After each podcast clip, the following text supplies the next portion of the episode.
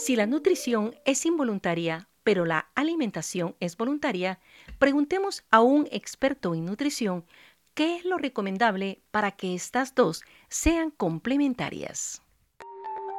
Porque el pasado es historia y el futuro es incierto, aprovechemos el presente y conversemos ahora del siguiente tema. Salud digestiva intestinal. Bienvenidos a un nuevo episodio de Vivir el Presente con Mama Hilda.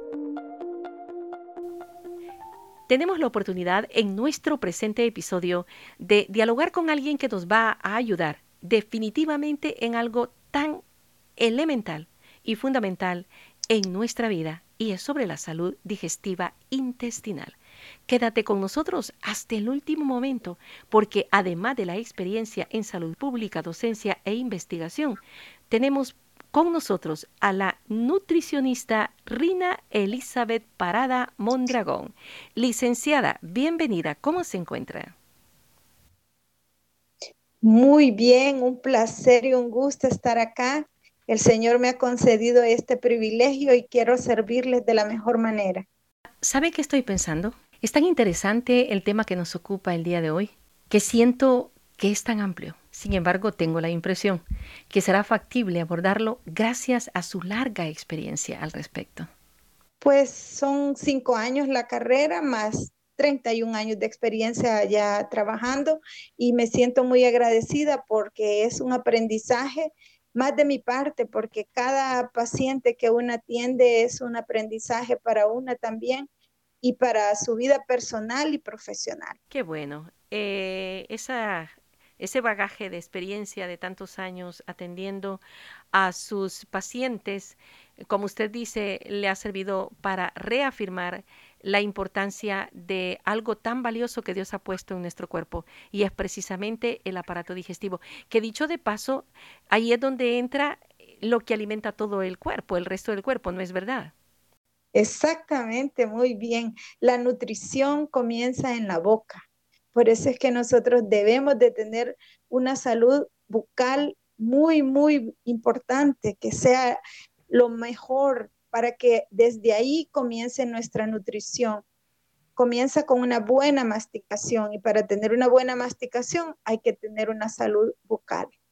En las circunstancias en que nos encontramos o a raíz de la escasez de recursos, muchas veces, aunque no comamos mucho, lo importante no es solamente llenarnos, sino alimentarnos, ¿verdad?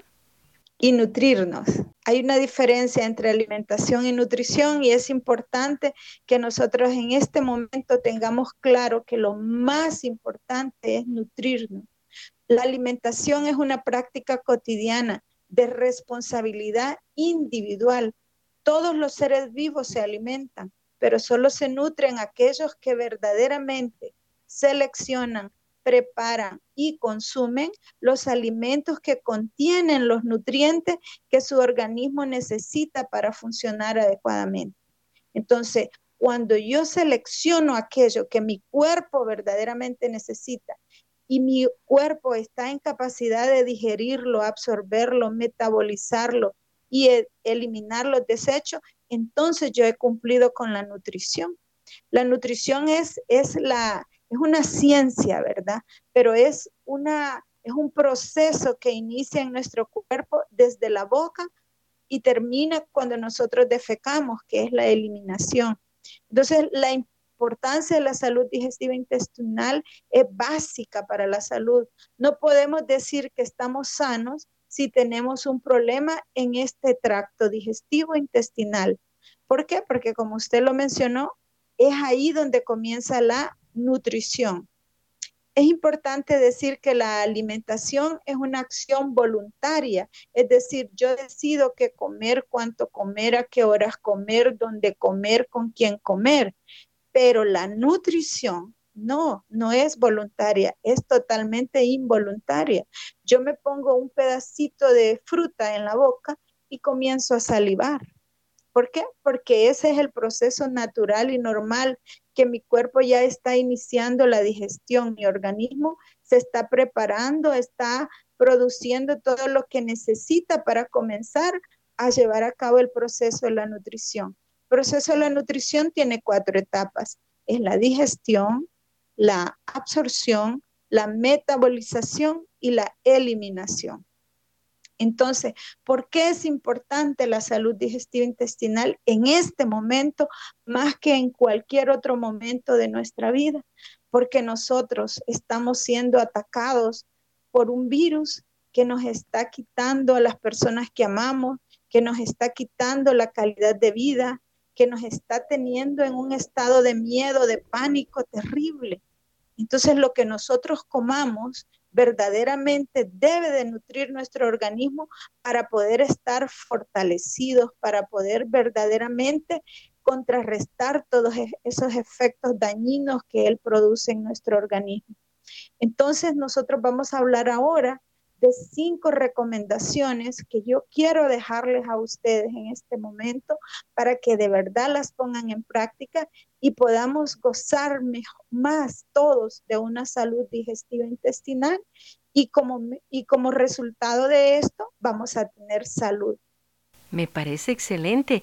Eh, ha, sido como verdaderamente una, una experta docente que nos ha llevado eh, de la mano en lo que es la esencia para digerir nosotros mentalmente también lo que nos va a enseñar. Así es que vamos con estos eh, pasos, con estas recomendaciones que nos va a ayudar para que nuestra nutrición sea cada vez mejor. Bueno, la primera recomendación es esa, gozar de salud digestiva intestinal. ¿Y qué es tener salud digestiva intestinal? Conceptualicemos qué es salud. Salud es el completo bienestar físico, mental, social y espiritual. Y no solamente la ausencia de una enfermedad física. Entonces, cuando yo digo que quiero tener salud digestiva intestinal, debo de entender que tanto mi cuerpo físico, mi cuerpo emocional, mi cuerpo espiritual, todo eso va a influir en esa salud digestiva intestinal. Entonces, para yo poder iniciar ese proceso de la nutrición que es a nivel de la boca, debo de tener esa salud oral, como mencionaba hace un momento. Entonces debemos de tratar de tener verdaderamente cuidado de nuestra higiene oral. Tenemos que tener todas esas piezas porque los dientes ejercen tres funciones, cortan, rasgan y trituran. Si nosotros no tenemos esos, esas tres funciones llevándose a cabo adecuadamente, no vamos a poder digerir bien los alimentos. En el estómago, como le digo yo a mis pacientes, no hay dientes. Los dientes están en la boca, entonces yo debo de digerir bien primero a nivel de la boca, luego tener un estómago que esté sano, que esté libre de inflamación, porque ustedes saben que el término itis significa inflamación y estas inflamaciones comienzan a veces desde la boca con una gingivitis, es decir, que se inflama la gengiva y por eso la persona ya no come, ¿verdad? O por eso ya no mastica, sino que quiere tragar. Luego vienen a veces las alteraciones a nivel del estómago, que ya hay gastritis, úlceras o a nivel del colon, colitis y a veces problemas serios ya a nivel del intestino, como problemas hemorroidales, eh, también hay cáncer ahora, es demasiado todo lo, lo que el cuerpo está gritándonos, ¿verdad? Que él está enfermo. Entonces, realizar una buena masticación iniciándose en la boca. Masticar bien esos alimentos para que puedan llegar al estómago bien digeridos y en el estómago sean terminados. Eh, es el lugar donde se termina la digestión. Ese estómago, vuelvo a repetir, debe estar sin inflamación, debe estar sin irritación y para eso es importante la dieta. Los alimentos que consumamos, que sean alimentos que no me dañen mi, mi estómago, como por ejemplo alimentos que tengan mucho colorantes, muchas sustancias químicas o que sean muy calientes o muy helados, todo eso irrita la mucosa intestinal y, gástrica. Entonces vamos a seleccionar alimentos verdaderamente saludables, alimentos funcionales. ¿Qué, ¿Cuáles son los alimentos funcionales? Son aquellos alimentos que además de nutrirme, me van a ayudar a prevenir enfermedades, promueven la salud, ¿verdad? Y previenen enfermedades además de nutrirme, cuando digo nutrirme es que contienen sustancias químicas que se llaman nutrientes y que mi cuerpo necesita para funcionar adecuadamente. ¿Cuáles son? Son seis. Son los carbohidratos, las proteínas, las grasas, las vitaminas, los minerales y el agua. Entonces, estos alimentos funcionales contienen todas estas sustancias químicas que me van a ayudar a estar saludable. Entonces, cuando yo hablo de metabolizar, es que se van a aprovechar esos nutrientes verdaderamente a nivel de mi sistema digestivo intestinal. Por ejemplo, el duodeno es la porción donde se comienzan verdaderamente a absorber estos nutrientes, pero si yo tengo una inflamación ahí, eso no va a ocurrir. Entonces hay que verdaderamente tratar de comer alimentos que me promuevan la salud, no que me quiten la salud. Y ese aprovechamiento de estos nutrientes va a depender de esa salud digestiva intestinal que yo tenga, ¿verdad? Y por supuesto, esa elección que yo hago de los alimentos. Debo tomar abundante agua, agua que sea segura, es decir, agua que yo, si no es una fuente confiable, entonces yo voy a hervir el agua o voy a ponerle gotitas de lejía, etcétera, o voy a comprar un filtro, pero tengo que estar segura que el agua que yo consumo es saludable, que no me va a contaminar, que no me va a enfermar. Y algo muy importante que a veces dejamos de lado y en mi experiencia puedo decir que he llegado a la conclusión que es lo más importante, es cómo nos sentimos. La conducta alimentaria, es decir, cómo yo me alimento, depende de cómo yo me sienta. Y es por eso que manejar adecuadamente las emociones es más importante de lo que nosotros creemos. Y debemos de darle ese lugar para que ya no, ya no tengamos más este problema, ¿verdad? Cuando una persona tiene problemas de obesidad, por ejemplo, se dice que es que se siente desamparada, desamorada, necesitada de protección. Entonces, ella se refugia en qué? En comer. Porque recordemos que el tejido adiposo, principalmente, es decir, la grasa, principalmente en el área abdominal, lo que significa es proteger órganos vitales, pero es un exceso a veces y ese exceso trae problemas de salud. Entonces tratemos de entender que las emociones no se evaden, las emociones se viven y se canalizan adecuadamente. En otras palabras, un ambiente de estrés no ayuda en la alimentación.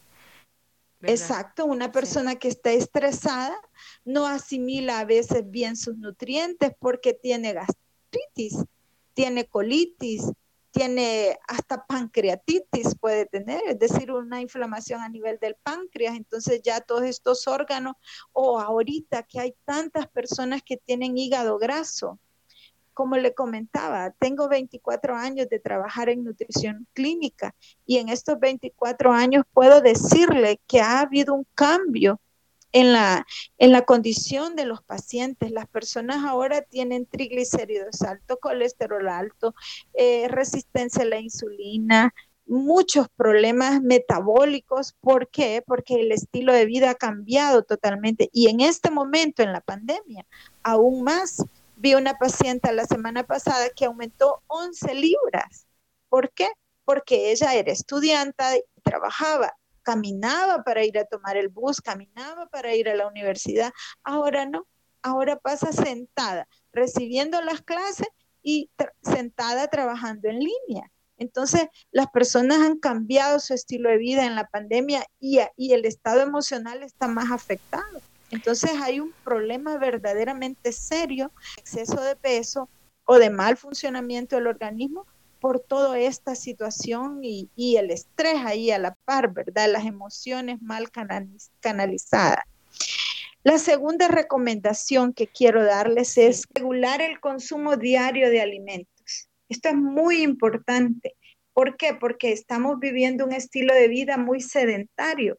Entonces debemos de tener el control también de la cantidad de energía que consumimos.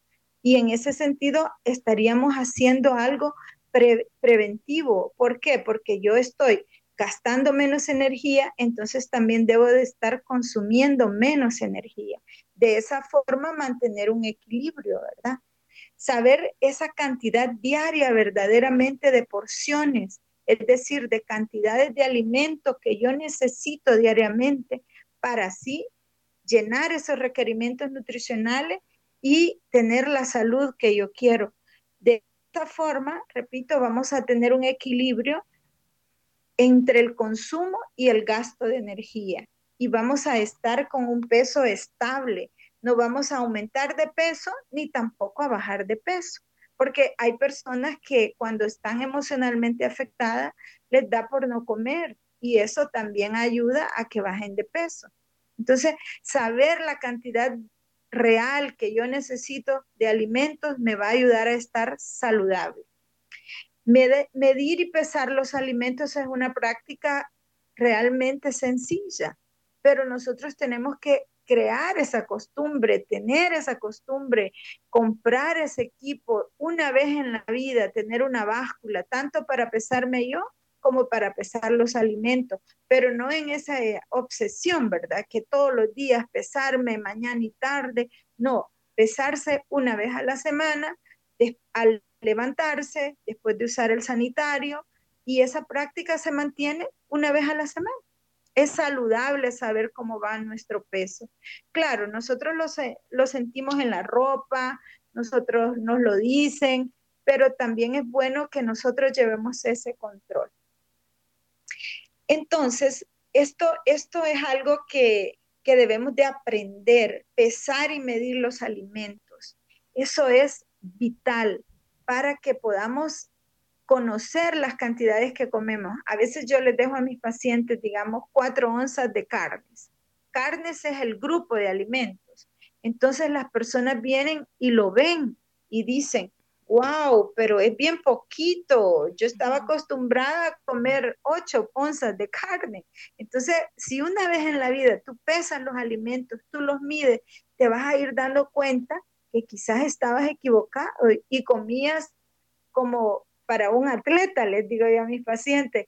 Eh, hay personas que consumen 5.000 kilocalorías diarias y entonces le digo yo, está bien, pero debes de tener la vida de un atleta, entrenar 3, 4 horas al día para poder consumir esa gran cantidad de energía, de alimentos. Bueno, entonces vamos a la cuarta regla que es aprender a combinar adecuadamente los tres grandes grupos de alimentos. Quiero que me acompañen en esta ilustración. Imagínense que tienen un plato, un plato colorido que van a dividir en tres porciones. En una porción van a estar los panes y cereales, es decir, el arroz, la avena, eh, el pan, las pastas, la, yuca, la papa, el camote, el elote, es decir, la tortilla. Y en el otro, eh, el otro eh, tercera parte van a estar las frutas y verduras. Y luego van a estar los productos de origen animal y leguminosas. Los cereales son los que me dan a mí los carbohidratos. El otro grupo de frutas y verduras me dan las vitaminas, los minerales y la fibra también. Y luego la otra porción, que son los alimentos de origen animal y leguminosas, me dan las proteínas y las grasas. Entonces, saber que yo en el desayuno, almuerzo y cena debo consumir alimentos de cada uno de esos tres grandes grupos de alimentos. Esa es una de las recomendaciones más importantes. En esta semana anterior tuve una paciente que tenía problemas serios digestivos, pero serios, serios. Perdió mucho peso, estaba muy preocupada, etcétera, etcétera. Hoy tuvo control conmigo. ¿Y qué es lo más maravilloso que escuché? Que ella me dijo que se sentía mejor.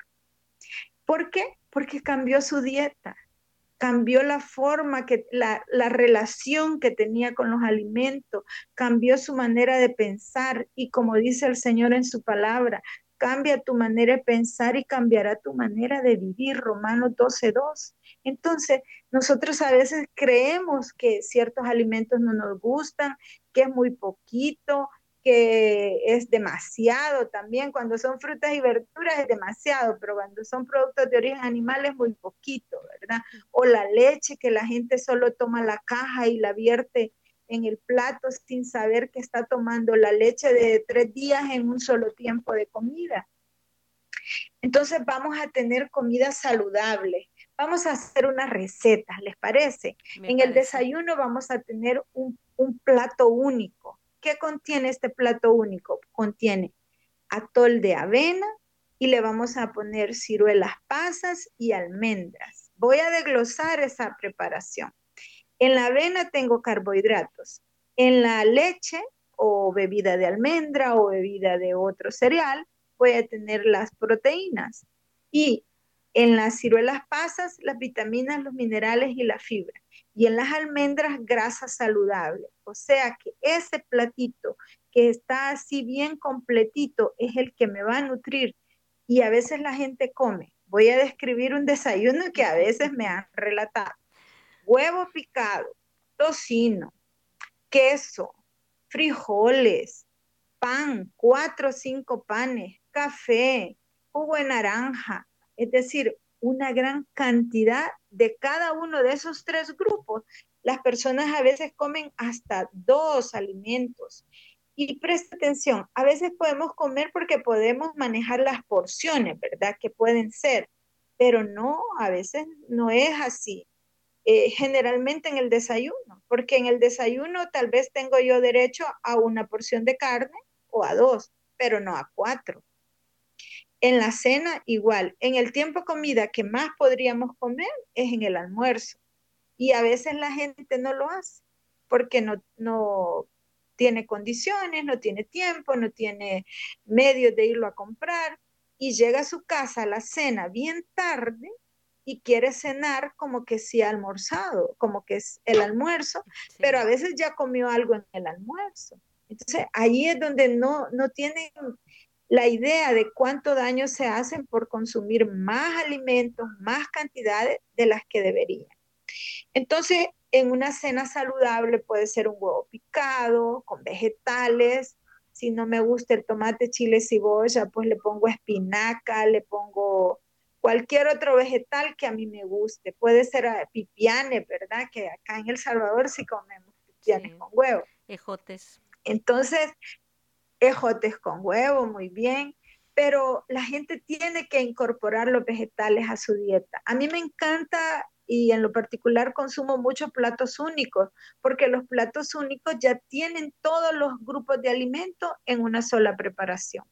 Son prácticos, son saludables y si tienen las cantidades de porciones que yo necesito, están sumamente balanceados. Este Entonces, en este momento de pandemia, un caldo eh, una sopa? Eh, sí, una sopa, una sopa. Una sopa de frijoles de almuerzo, vamos a ver los salvadoreños, una sopa de frijoles con whisky o pipián, o tomate, chile y cebolla, queso o carne, ¿verdad? Tortilla o pan, y los frijoles, por supuesto. Y de fruta, para que se absorba más la vitamina C de esa sopa de frijoles que contiene mucho hierro, le voy a poner una naranja. Entonces, ese es un almuerzo sumamente saludable. Pero quiero hacer un almuerzo saludable de los que comen allá en Estados Unidos o en otros países desarrollados, donde la gente no tiene mucho tiempo, ¿verdad? Puede ser un sándwich, puede ser un sándwich de atún, tiene pan, tiene lechuga, tiene tomate, tiene atún, tiene cebolla, y por supuesto le puede poner aguacate o mayonesa o aceite de oliva. Mejor el aguacate, ¿verdad? Y lo acompaño siempre con una fruta. ¿Qué les parece ese almuerzo? Riquísimo. Excelente. Nada de complicado. Bueno, los nutrientes más importantes que debemos de considerar en este momento son aquellos que nos fortalezcan las defensas, que nos aumenten las defensas. En ese caso, las proteínas son muy necesarias e importantes. Recordemos que hay alimentos que contienen eh, proteínas vegetales y alimentos que contienen, ¿verdad? Que son de origen animal y entonces contienen proteínas animales. ¿Cuál es lo importante de estas proteínas? Que tengan aminoácidos esenciales. Si yo consumo, por ejemplo, arroz y frijoles, ahí complemento los aminoácidos esenciales. ¿Por qué? Porque los alimentos vegetales no los contienen todos estos aminoácidos, pero si hago combinaciones, sí.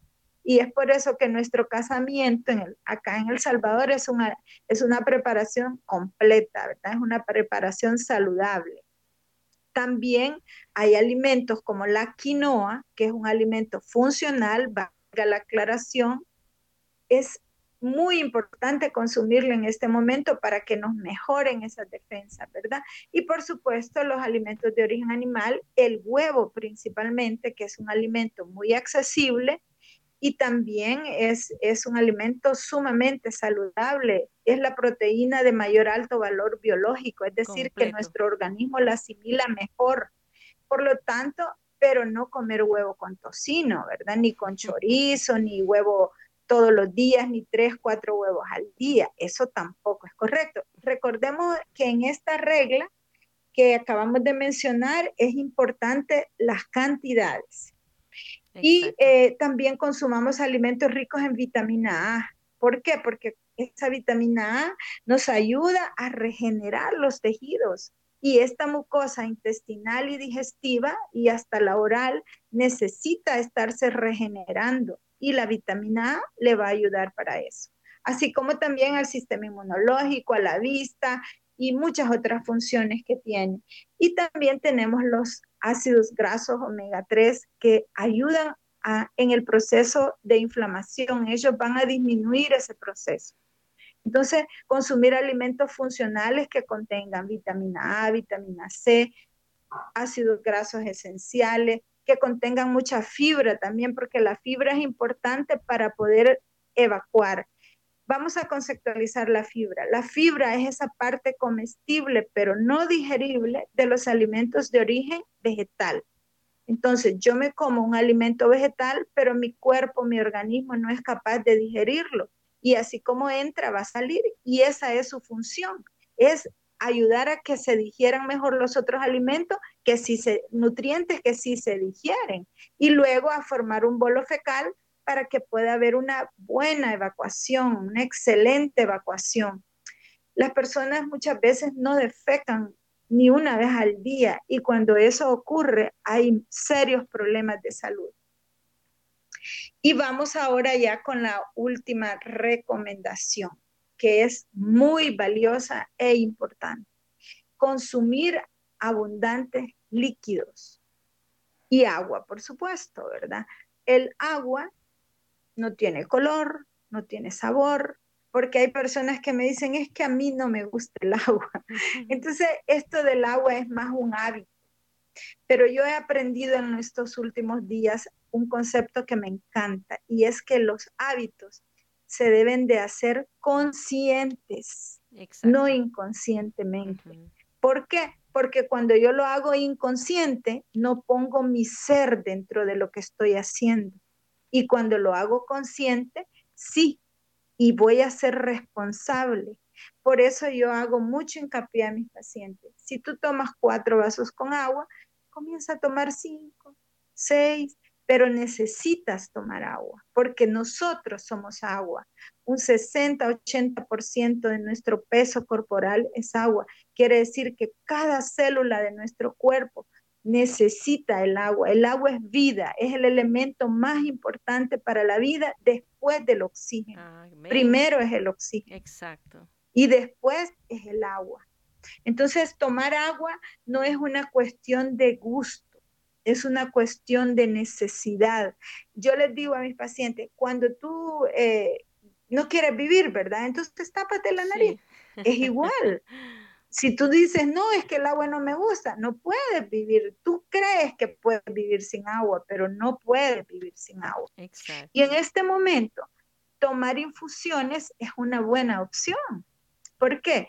Porque las infusiones que pueden ser de romero, de jengibre, que además el jengibre va a ayudar al sistema digestivo intestinal también, principalmente en el estómago, ¿verdad? El, el jengibre es un alimento maravilloso. Yo les invito a que tengan esa práctica de hacer infusiones. ¿Cómo se hacen estas infusiones? Se pone agua a hervir, por cada taza con agua que han puesto a hervir, ponen un centímetro de jengibre cuando ya el agua está hirviendo y ahí lo dejan hervir unos cinco minutitos, reposa y se lo están tomando como agua de tiempo. Por eso les invito a que tengan un depósito para que de esa manera también colaboren a no producir tanta basura y que cuidemos este planeta que es nuestra, nuestra madre tierra, ¿verdad? Y de esa forma cuantifican el agua que toman y toman una agua caliente que en este momento es muy importante para que ese virus no se vaya a alojar en nuestra garganta, les recomiendo también que cuando lleguen a su casa hagan gárgaras de agua con sal para que de esa forma también se desinflame su mucosa del esófago, ¿verdad? Y eviten cualquier infección. este tema es muy amplio. ¿Hay otras, eh, hay otras eh, formas de hacer infusión? Hierbas. La, canela. Sí, claro que sí canela, muy bien, puede ser de manzanilla, puede ser de orégano, yo hago de orégano también, bueno, yo hago de mucho, ¿verdad? Pero el que más me encanta, voy a ser honesta, es jengibre, canela, hago también con cáscaras de piña. Ponen el agua a hervir, cuando el agua está hirviendo, le ponen las cáscaras de piña, déjenle un poquito de pulpa para que así tenga más gusto, ¿verdad? Y le pongo canela y clavo de olor. Eso es una delicia. Y, esa es el agua. De, de, hierbabuena también? De hierbabuena, pero ahí ya, ya va siendo no caliente, ¿verdad? Tal vez sería frío.